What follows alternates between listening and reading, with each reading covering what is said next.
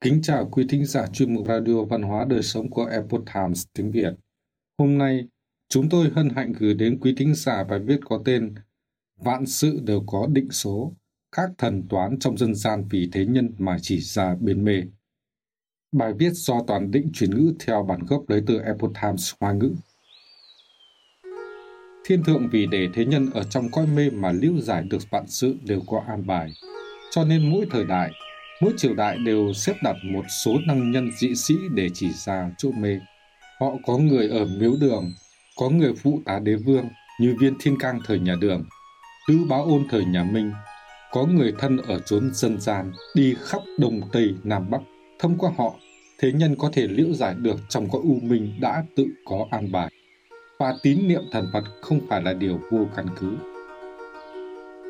Thần toán Vương Kỳ vào thời nhà Minh có một nho sinh tên là Vương Kỳ, người huyện Thiên Thai, tinh thông thiên văn, bói toán và chiêm tinh. Về sau ông rời khỏi trường học, đi khắp tứ phương hành nghề bói toán. Song thời ca trị của Minh Hiến Tông Thành Hóa, Vương Kỳ đã đến Kim Lăng, nay là Nam Kinh. Lúc ấy, Đại thần Vương Thứ nguyên giữ chức thượng thư bộ binh kiêm tả phó đô ngữ sử của Nam Kinh, bị người ta dự mưu ám hại, không biết vận mệnh sẽ ra sao. liền tìm đến Vương Kỳ bói một quẻ. Vương Kỳ sau khi tính toán liền nói với ông ta rằng ông sẽ bị bãi quan, nhưng ba năm sau sẽ được trọng dụng lại. Quả nhiên vào năm 1486, Hiến Tông bãi chức Vương Thứ lúc ấy đang giữ chức Thái tử Thiếu Bảo. Sau khi Minh Hiếu Tông Chu Hữu Đường lên ngôi, theo sự tiến cử của chư thần, đã mời Vương Thứ và Triều đảm nhận chức thượng thư bộ lại, không lâu sau thăng lên chức Thái tử Thiếu Bảo. Còn có một trọng tù đào thoát khỏi bộ hình, chủ quan bộ hình thỉnh Vương Kỳ bói một quẻ. Vương Kỳ nói, người này tổng cộng bị bắt 5 lần, lần này vì có giặc tiến vào cho nên mới bỏ chạy được. Ông còn tính toán được ngày người tù này bị bắt hoàn toàn khớp với thời gian thực tế. Những người nghe được đều kinh ngạc sự chuẩn xác của quẻ bói. Vợ của Trần Chỉ Huy mất. Lúc nhập liệu, con gái ông ta đột nhiên ngã bệnh. Trần Chỉ Huy hỏi Vương Kỳ chuyện này là làm sao? Vương Kỳ nói, không chỉ con gái ông bình yên vô sự, mà vợ của ông cũng không chết. Về sau hai người còn có hai đứa con trai.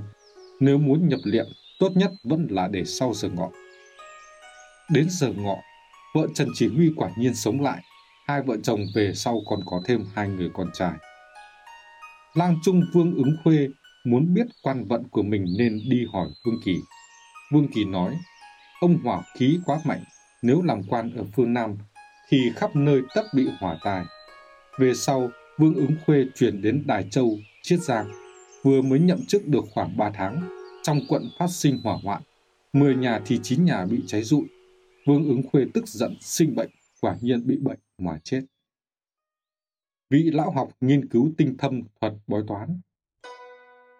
Giữa thời Long Khánh và Gia Tĩnh Triều Minh có một vị học giả già tên là Thôi Tự Quân, là trạng nguyên thời Minh, cũng là thân thích của nhà văn Tiêu Thái Sử Tiêu Hoành, rất giỏi về bói toán. Ông ấy từng học qua quyển Mai Hoa Dịch Số của Thiếu Ung, một nhà lý học nổi tiếng thời Bắc Tống cũng là bậc thầy tiên tri. Hiểu được quan mai chiêm, tức là xem mai bói quẻ. Rất nhiều tiên đoán của ông đã ứng nghiệm. Một ngày nọ, Quận thủ tiêu kính xuyên đến hỏi thăm thứ hạng của ông ta trong kỳ tuế khảo. Tuế khảo là kỳ khảo hạch thành tích cai quản của quan lại hàng năm thời xưa.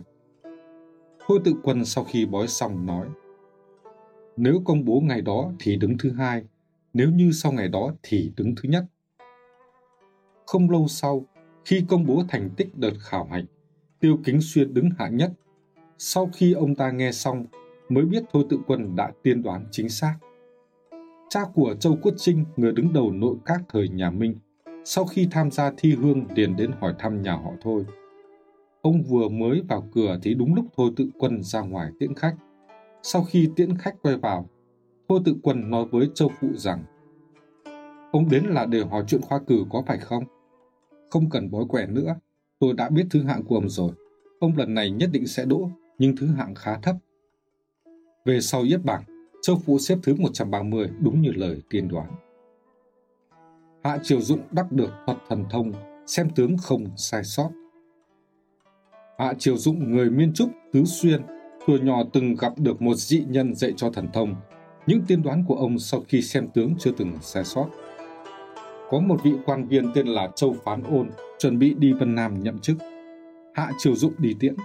Lúc cá biển, ôn quân hỏi Hạ Triều Dụng có lời gì muốn dặn dò không.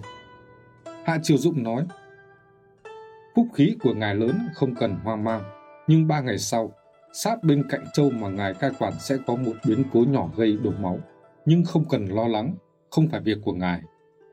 Nghe vậy, ôn quân cũng cảm thấy bớt sợ hãi trong lòng. Ba ngày sau, có vài dân tộc thiểu số ở sát biên giới của châu Phán Ôn xảy ra ẩu đả, động đến gươm đao, xảy ra việc đổ máu, đúng như lời Hạ Triều Dụng nói. Lúc Hạ Triều Dụng làm quan phụ tá ở cảnh Đông thì vừa hay Điền Nam ở phía nam của Vân Nam bị hạn hán nặng. Tuần phủ Vân Nam Trần Kiến Ngô lo lắng, liền tìm Hạ Triều Dụng bói thử. Hạ Triều Dụng nói, phải chờ đồng thái thú đến mới có thể nói. Trần Kiến Ngô cảm thấy kỳ quái hỏi, ta đứng đầu một tỉnh, lẽ nào còn không bằng một quận thủ? Hạ Triều Dụng hồi đáp, không phải như vậy. Như trận hạn hán hôm nay, chỉ có phủ Vân Nam bị. Hạt của ông rất rộng lớn, chỉ nhìn một người là ông thì khó có cách nào bói quay được. Trần Kiến Ngô hiểu ra, bèn thúc giục thái thú sớm đến nha môn tuần phủ. Đỡ được thái thú đến, Hạ Triều Dụng sau khi gặp mặt nói, Đáng vui, đáng chúc mừng, giờ tuất ngày 21 tháng này, mây sẽ tụ họp, có mưa nhỏ, canh ba sấm sét lớn. Sáng sớm mưa như chút, không quá ba tấc, không dừng lại. Tới thời điểm mà ông nói đến, mưa lớn quả nhiên đổ xuống. Trần Kiến Ngô kinh ngạc trước bản sự của Hạ Triều Dụng, bèn tiến cử ông với Lưu Tuần Án.